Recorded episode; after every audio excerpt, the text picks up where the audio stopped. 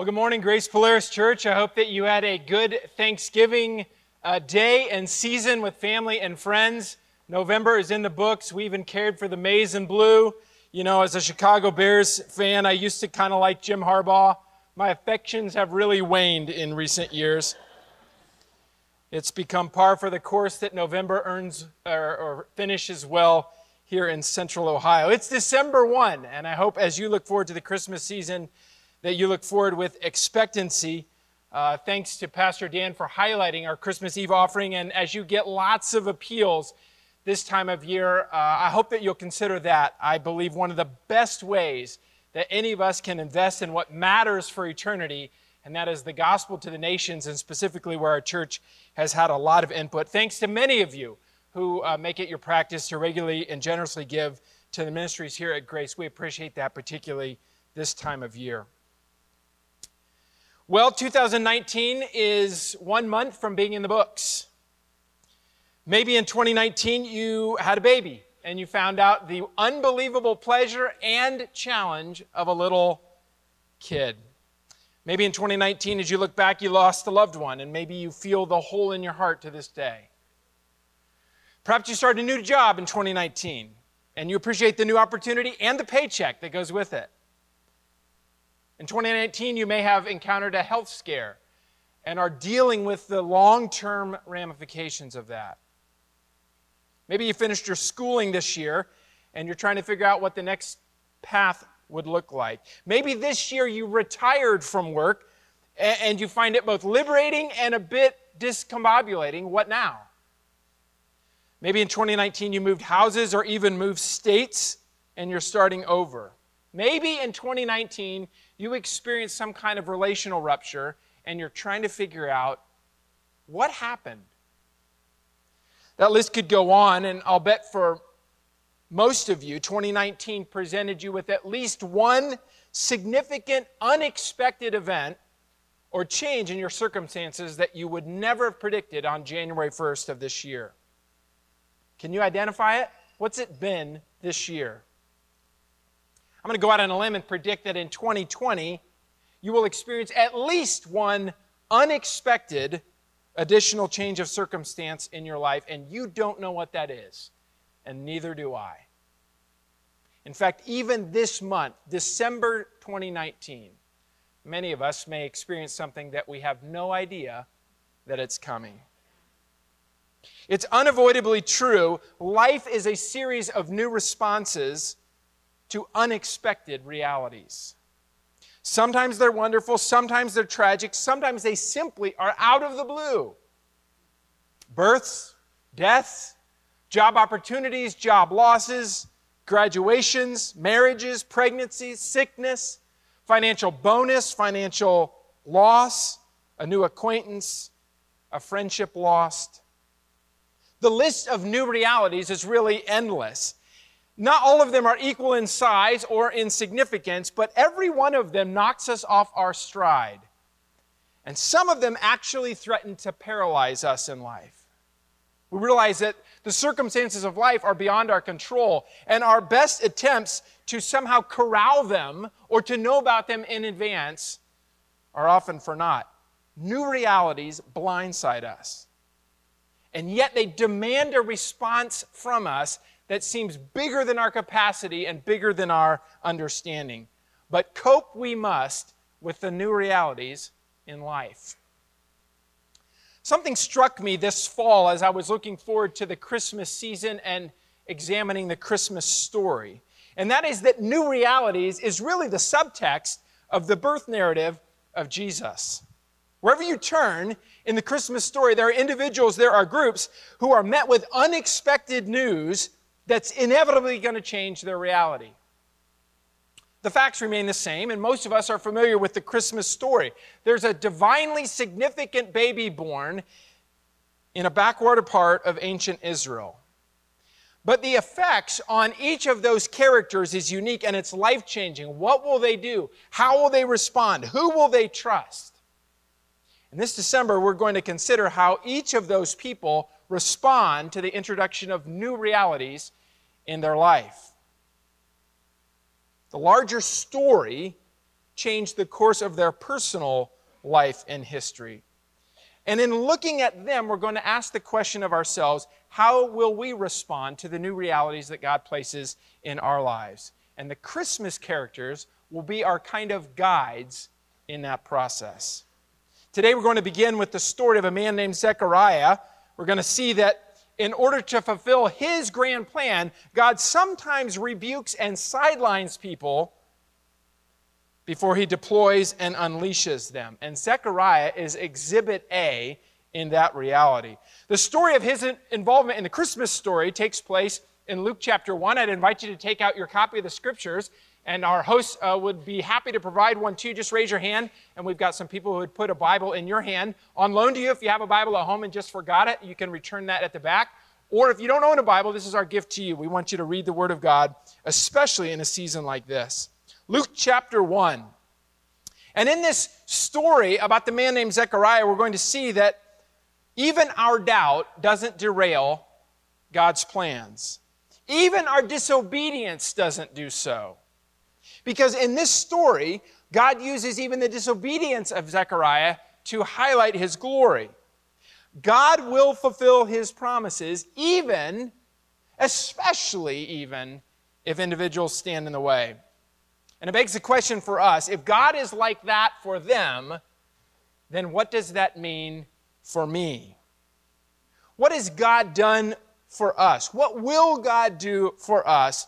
What is God doing in my life, either because of me or especially in spite of me? My desire is that this ancient Christmas story will show its ongoing power in our lives in particular ways. That the same God we see, who has the same power, still makes his promises come true in our lives. But in order to make this relevant and personal to us, we should never forget the cosmic scope of the Christmas story.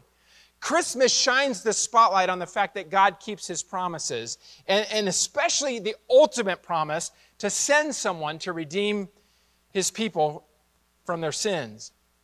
Christmas shows that God will go to unthinkable lengths in order to forgive sins, to reconcile people with himself, and he does that by sending a Savior. And that Savior comes in the form of, of a little baby who lights up history and literally lights up the sky at his birth. The Christmas characters experience it, the Bible tells us it, Zechariah sees it firsthand.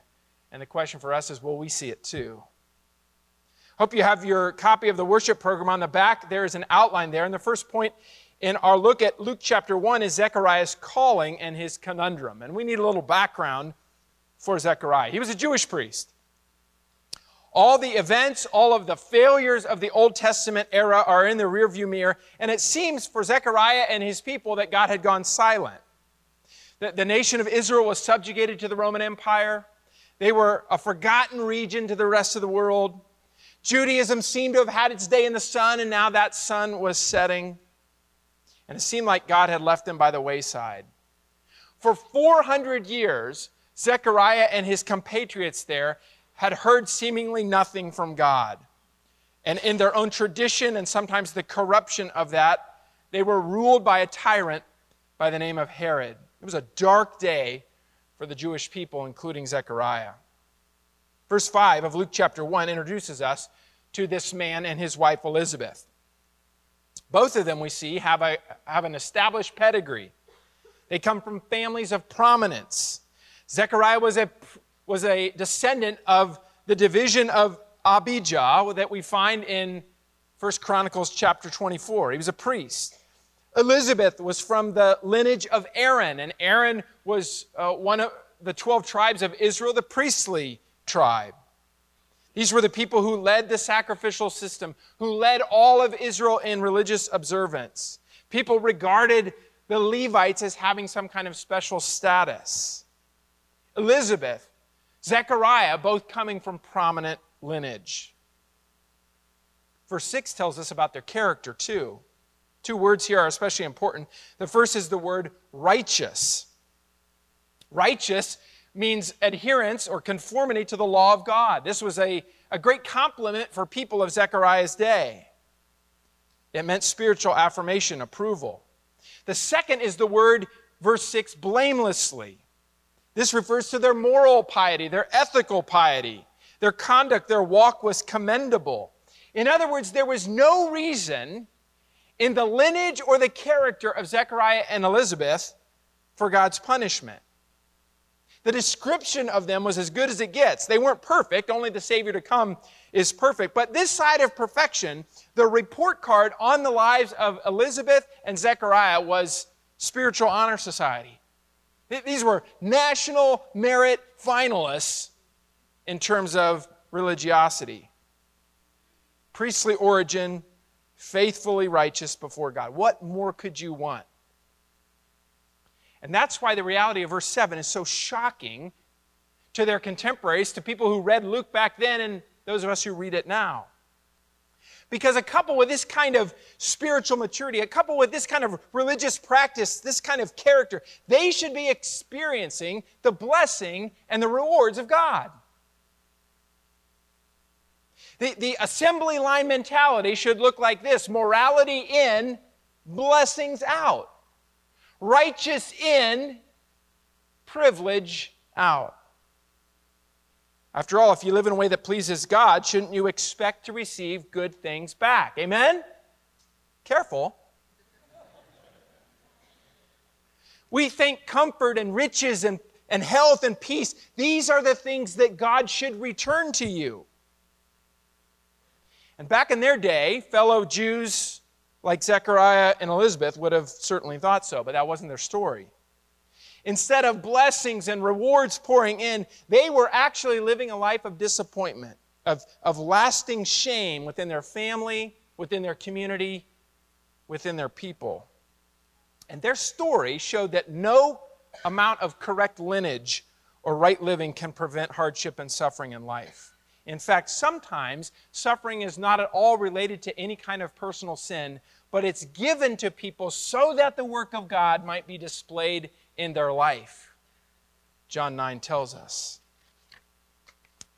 Let's cut to the chase. Elizabeth was childless. And nothing could make up for this deep sense of emptiness and isolation and rejection that she felt. See, if you were childless back then, it was economically, it was socially disastrous. It was economically disastrous because you had no descendants late in life who would care for you in your time of need. It was socially disastrous because it was seen and assumed that this was judgment for sin. It was often seen that infertility was a sign of God's displeasure and, and that the woman had brought this misfortune on herself or was experiencing some kind of divine curse. Infertility was a difficult reality and it was a shameful social stigma. There was almost nothing worse in life for a woman. And then the Bible says they were both very old. In other words, the outlook for a change of circumstance was extremely bleak. Truth be told, my wife and I, my wife in particular, didn't have a lot of challenge getting pregnant. But she did have some difficulty in carrying pregnancies to term, as multiple miscarriages in our lives attest. Our health services in this country tell us that about 1 in 15 women face infertility issues, and 1 in 8 women have trouble either getting pregnant or carrying a baby to term. That's a sizable group of women. And there's no amount of minimizing the pain or the shame or the grief that ladies in that situation can feel. And if that's you, we want to tell you here at Grace, we ache for you. We want to be a family that cares for you and loves you in the valley that you experience. By the grace of God, we live in the United States, which means that we have access to the world's best resources in dealing with infertility, but that's no guarantee.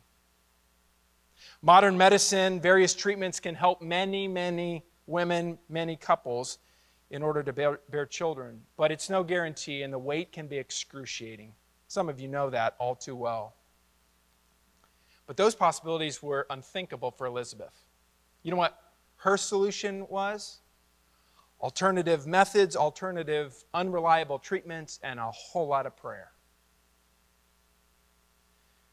You might notice this isn't the first time in the Bible that we read about infertility.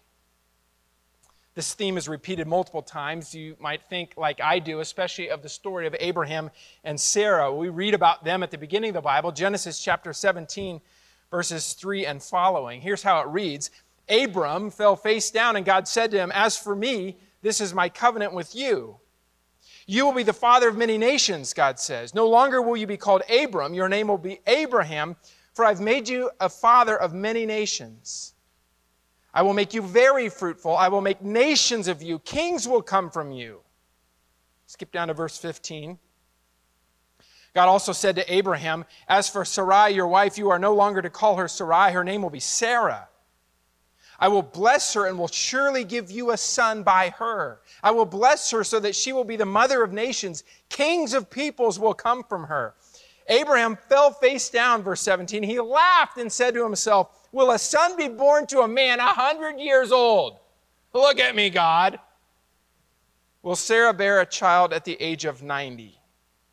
And Abraham said to God, If only Ishmael might live under your blessing. See, they doubted God because of their circumstances. Remember, Zechariah was a righteous man. He and his wife lived in righteous ways before God. But God chose not to give them their desires and it caused them great disappointment. Let me ask you do you have disappointments in life right now? What are they? Maybe it's a certain circumstance. Maybe it's a failure you've experienced, a relationship, some kind of loss that is like an albatross around your soul. It consumes your mind. Let me go deeper, not just looking at your life right now, but as you look back at your life, have you experienced a big disappointment? Or maybe several in your life? If you could rewrite the story, the script of your life, what would you change? What would you have avoided? What would you pursue? If you're honest this morning, when you look at your life, can you identify some deep regret or disappointment in life. You know, where the pains never really subsided. The reality of life, the conclusion of our experience as human beings is this our disappointments will either make us bitter or make us better. So, which one's true of you? What would people around you who know you say about you in light of your circumstances. And there's a difference between circumstances of the past and circumstances of the present. Because unlike the past, you have choices to make in the present, how you respond to those circumstances. Response to God about these disappointments and what you will look like in response to Him. When we look at this example of Zechariah and of Elizabeth, we see that they served God even though they didn't have what they wanted. They concluded that life wasn't ultimately about them. It was about God. It was about God's glory, about God's work in their life. They decided to serve God despite their disappointments with His plan. They had chosen to think first of God, not of themselves. Here's the truth, as one pastor of our day says if you serve God for what you can get, then you actually serve yourself. So even if you're serving God today, what's your motivation? Is it rewards from Him or is it His reputation, come what may, in your circumstances? And that's a difficult question because it's difficult for God's people to trust God's promises but that's our calling and our privilege. What's your choice? Second section, second point in your outline Zechariah's rebuke for doubting God's promises. We've seen something about the lineage and the character of Zechariah and Elizabeth. Now the drama begins to develop. Luke narrates it for us. Verse 8 Once, when Zechariah's division was on duty and he was serving as priest before God, he was chosen by lot according to the custom of the priesthood to go into the temple of the Lord and burn incense. And when the time for the burning of incense came, all the assembled worshippers were praying outside. Now we need some explanation here. Zechariah was a priest. Jewish history tells us that there were four divisions of priests put into certain orders, and they, they served on a rotating basis, each of them two weeks per year. But Zechariah's service here was a unique moment because only once in his life would a priest receive the special honor of offering incense in the holy place as part of the preparation for the sacrificial offering. Here's what that meant the chosen priest would go into the holy place where there would be an altar of incense and of a lampstand and showbread. This all harkens back to the Old Testament. And the priest offering the incense would do so as a symbol of intercession before God. And Zechariah, of all the priests, was chosen with this honor. And in offering this incense, he was performing the greatest service of his entire priestly career. This was his 15 minutes of fame, as we would say. This is the high point of his career. This, this was like when you're highlighted at the company dinner for your service, or when you get to give the speech to the entire student body, or when you're roasted at your retirement party by a lot of grateful colleagues, or when you are promoted to be department chair or regional manager. At this special moment in the life and career of Zechariah, God speaks to him in this most holy and most personal of places God announces something to him through him for the nation. Verse 11 Then an angel of the Lord appeared to him, standing at the right side of the altar of incense. And when Zechariah saw him, he was startled and was gripped with fear. This is the normal response to meeting an angel in the Bible. There weren't a lot of warm and fuzzies. You were paralyzed with fear. It was a terrifying experience. But the angel said to him, verse 13, Do not be afraid, Zechariah. Your prayer has been heard. Now stop right there. What prayer? What prayer is the angel referring to here? Well, in light of what we've just read here, it's quite likely that we're referring to what Zechariah had wanted, what he had heard, what he had desired with his wife. This deep burden, this ache in his heart. It's likely that he had asked God repeatedly for years to meet their desire. It's not unthinkable that he would ask even in this special moment. Because when you and I have God's attention, we all tend to ask God for the things that are most personal, most pressing in our lives. God, would you please heal me of this cancer? God, would you fix this marriage? God, would you save our home? But it's also quite expected here that Zechariah was also praying for the deliverance of his people. After all, that's what a priest in this situation was supposed to do. And they had been waiting for hundreds of years for God to finally show up again. The, the promise of a deliverer, the promise of a Messiah, it was still at the forefront of the Jewish people's minds, including the priests. And it's almost certain that Zechariah was praying for that. So, with these two requests in mind, what comes next here is astounding. Verse 13 Your wife Elizabeth will bear you a son, and you are to call him John. He will be a joy and a delight to you, and many will rejoice because of his birth. Stop again there. So here's an answer to Zechariah's prayer, at least one of them. God's going to give him a son through his wife's womb who had been barren up till now. Even in their advanced age, their cry for the grace of God had been heard and answered favorably for them. It would be cause of celebration. Not just for them, but for family, for friends, for the entire community. Joy and delight used here, these words, these are the emotions of new parents, as well as a lot of exhaustion and exasperation and being overwhelmed. But their son's birth would be joyful for many. But the reason for their joy goes far beyond just the personal prayer of Zechariah. A second prayer, a, prayer for national deliverance, would be answered in resounding fashion as well. Verse 15 For he, John, will be great in the sight of the Lord. He's never to take wine or other fermented drink. He'll be filled with the Holy Spirit even before he's born. He will bring back many of the people of Israel to the Lord their God, and he will go on before the Lord in the spirit and power of Elijah to turn the hearts of the parents to their children and the disobedient to the wisdom of the righteous, to make ready a people prepared for the Lord.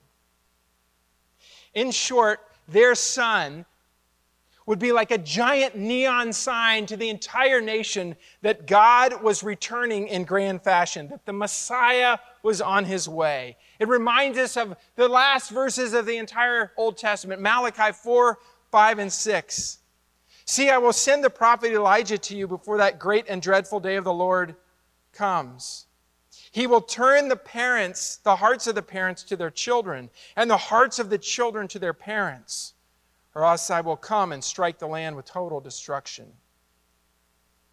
See, the nation's going to find redemption and restoration here. There would be one coming like the prophet Elijah. John would be the forerunner, the announcement of this coming deliverer.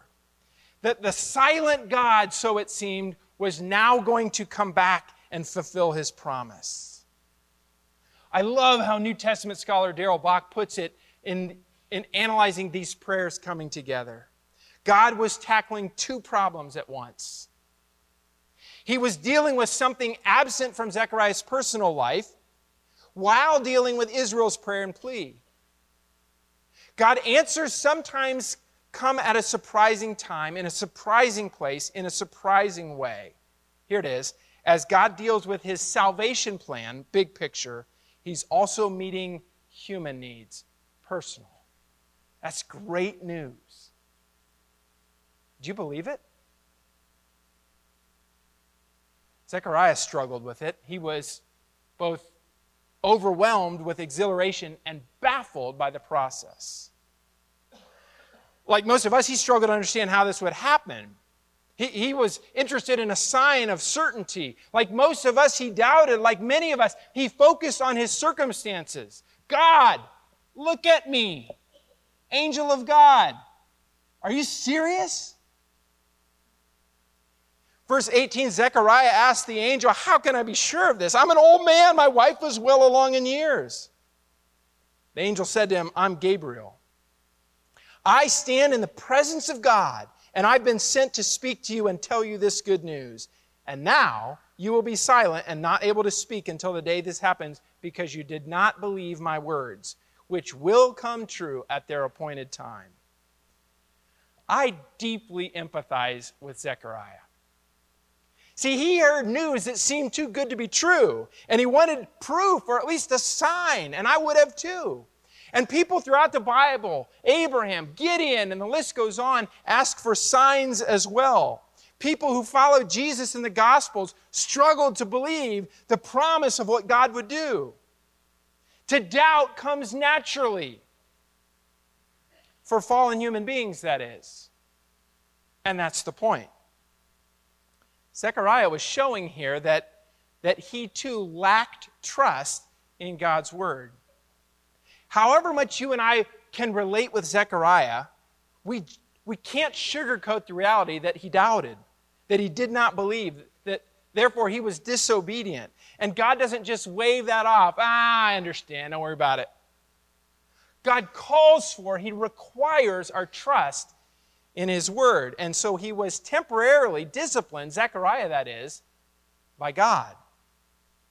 His question was understandable, but it wasn't acceptable.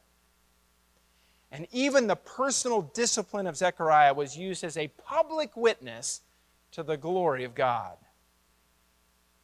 There are actually only two angels that are named in the Bible Gabriel and Michael. I just had to put that out there. And Gabriel here is especially significant. Back in the Old Testament, Gabriel showed up on several occasions to announce prophetically what the Lord would do in the course of history. And so when he shows up again here, it's a sign to everyone to say, it's the same angel who announced it who said, Now it's coming what God predicted would come to pass. God's reversal for one family here signifies that God is present and he will deliver his entire people. The story goes on, verse 21. Meanwhile, the people were waiting for Zechariah and wondering why he stayed so long in the temple. When he came out, he could not speak to them. They realized he had seen a vision in the temple, for he kept making signs to them, but remained unable to speak. When the time of his service was completed, he returned home. And after this, his wife Elizabeth became pregnant and for five months remained in seclusion. The Lord has done this for me, she said. In these days, he has shown his favor and taken away my disgrace among the people. I don't know how Zechariah communicated this to Elizabeth. Maybe they knew the game charades even back then. Somehow he communicated what the angel had said to his wife, and her testimony shows that she understood this is an answer to our prayers. And this joy was abundant from her and from him, even if he could not speak about it. Their personal shame was removed, and their national hope was restored. And in the verses that follow here in Luke 1, we see Elizabeth encountering Mary and the joy that they have to see the Lord on the move and Mary's exaltation of God and his work in her life. But the story of Zechariah is not over. We rejoin what God is doing in his life in verse 57, our third point Zechariah's restoration and role. Verse 57 When it was time for Elizabeth to have her baby, she gave birth to a son. Her neighbors and relatives heard that the Lord had shown her mercy and they shared her joy. I believe they shared her joy because here was this woman who was barren who now has been given the gift of a child from God. But I suspect that they shared her joy for even greater reasons. That somehow through the communication of Elizabeth and Zechariah, they realized that this wasn't just the normal expectancy, pregnancy, but that God had special plans for this baby in his cosmic plans. Not only had God shown her mercy, but he was showing them mercy as well. What a testimony of her faith, and what a God to show it. Verse 59 On the eighth day, they came to circumcise the child, and they were going to name him after his father Zechariah, typical in those days. But his mother spoke up and said, No, he's to be called John. And Zechariah couldn't interrupt here. They said to her, There's no one among your relatives who has that name. I'd love to see the video recording of this encounter here. You know, there are a few things that are more sensitive, more awkward, more exciting than the announcement of a baby's name. Nowadays, there are even reveal parties where the expectant couple announces the gender of the child. I, am glad in our society that we still believe in fixed gender in the womb. Imagine that, even though we've gotten all enamored with fluid gender after birth. Nonetheless, reveal parties have persisted. Who knows, someday we might have baby naming parties as well. It's rather uncommon in the West, but in parts of our world, both in history and now, it's standard practice. Normally, we name a baby after they're born.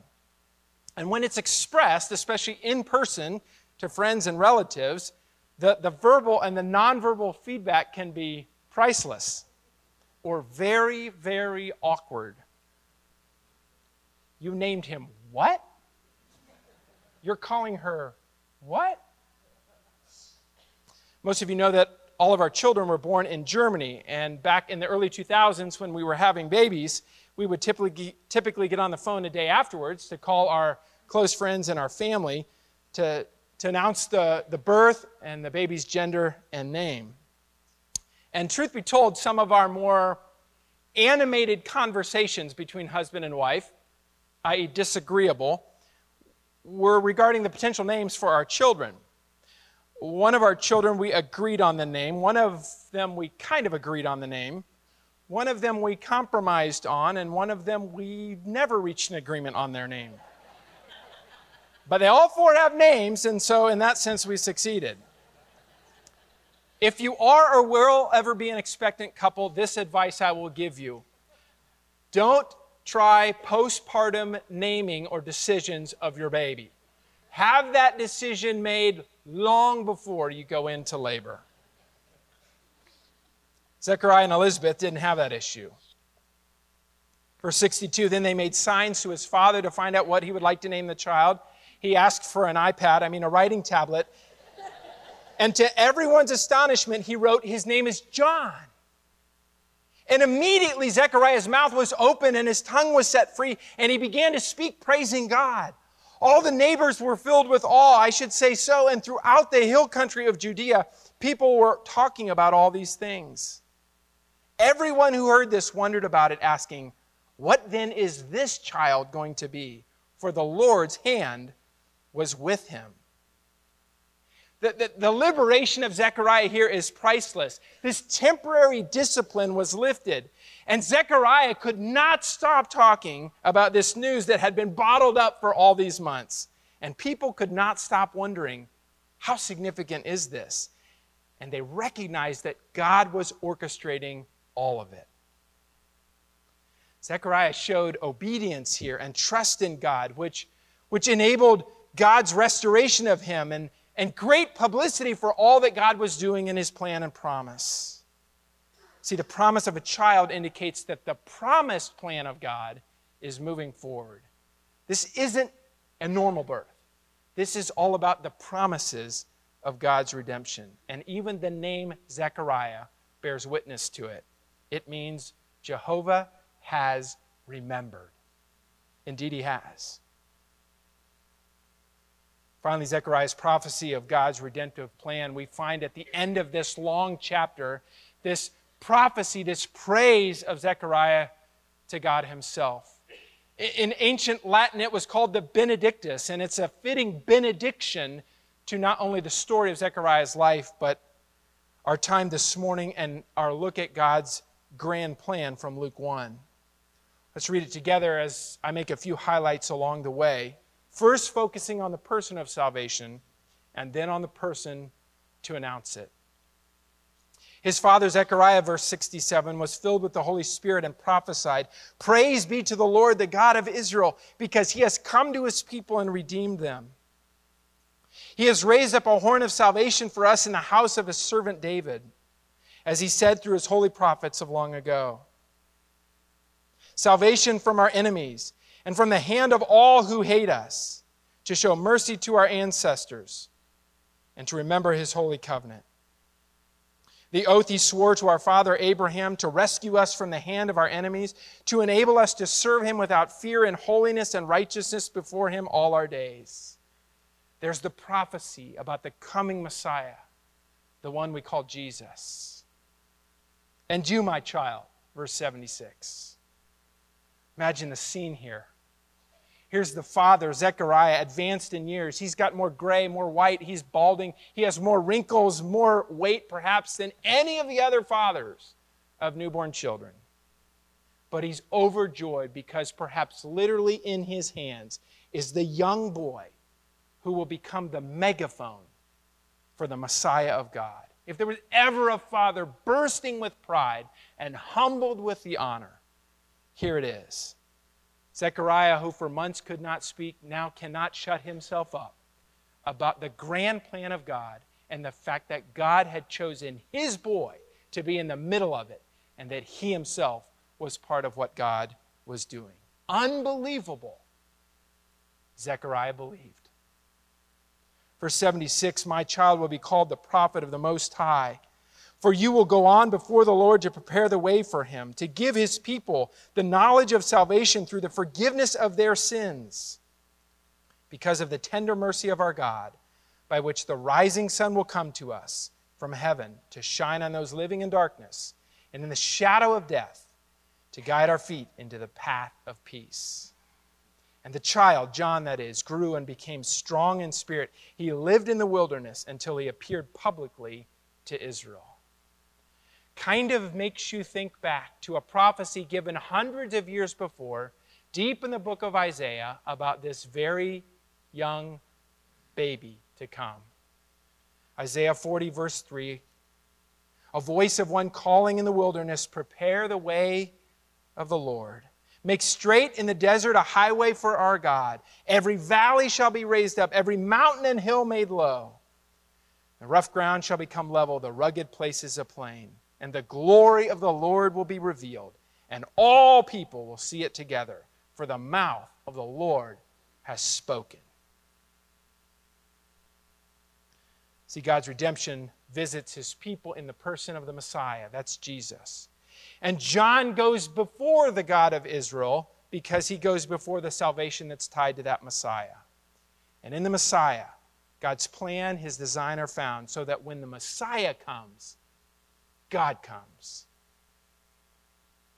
John will proclaim salvation, but Jesus can take them and us into it. I love the story of Zechariah because it connects with so much of our experience.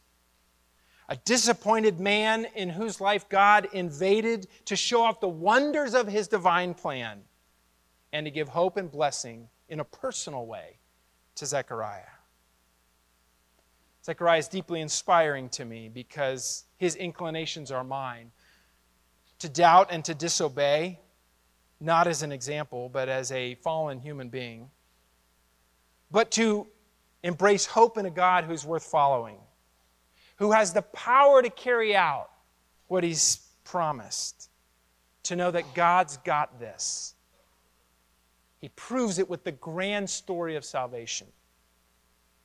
He proves it by what he does for us. And he proves it by caring day by day, even in our greatest disappointments, with his presence. A God who can care for all of salvation, for all the world on offer to you and me, is the same God who enters into our pain and disappointment to show off his glory. Friends, God will fulfill his promises despite our disappointments and even our disobedience to Him. Do you believe that? Let's pray.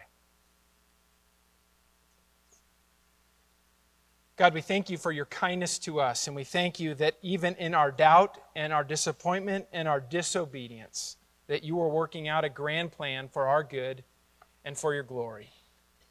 Thank you for Zechariah and for his example to us not perfect, it's sometimes a warning, but one in whom you worked your way and who showed his trust in you. Thank you, God, for caring for our needs. And thank you that in the process of being that kind of personal God, that you're also a God who works out your grand plan through the promised Messiah to come and do for us what we've desperately needed all our lives. We praise you and we celebrate you, especially this season. In the name of the one who came for us, Jesus. Amen.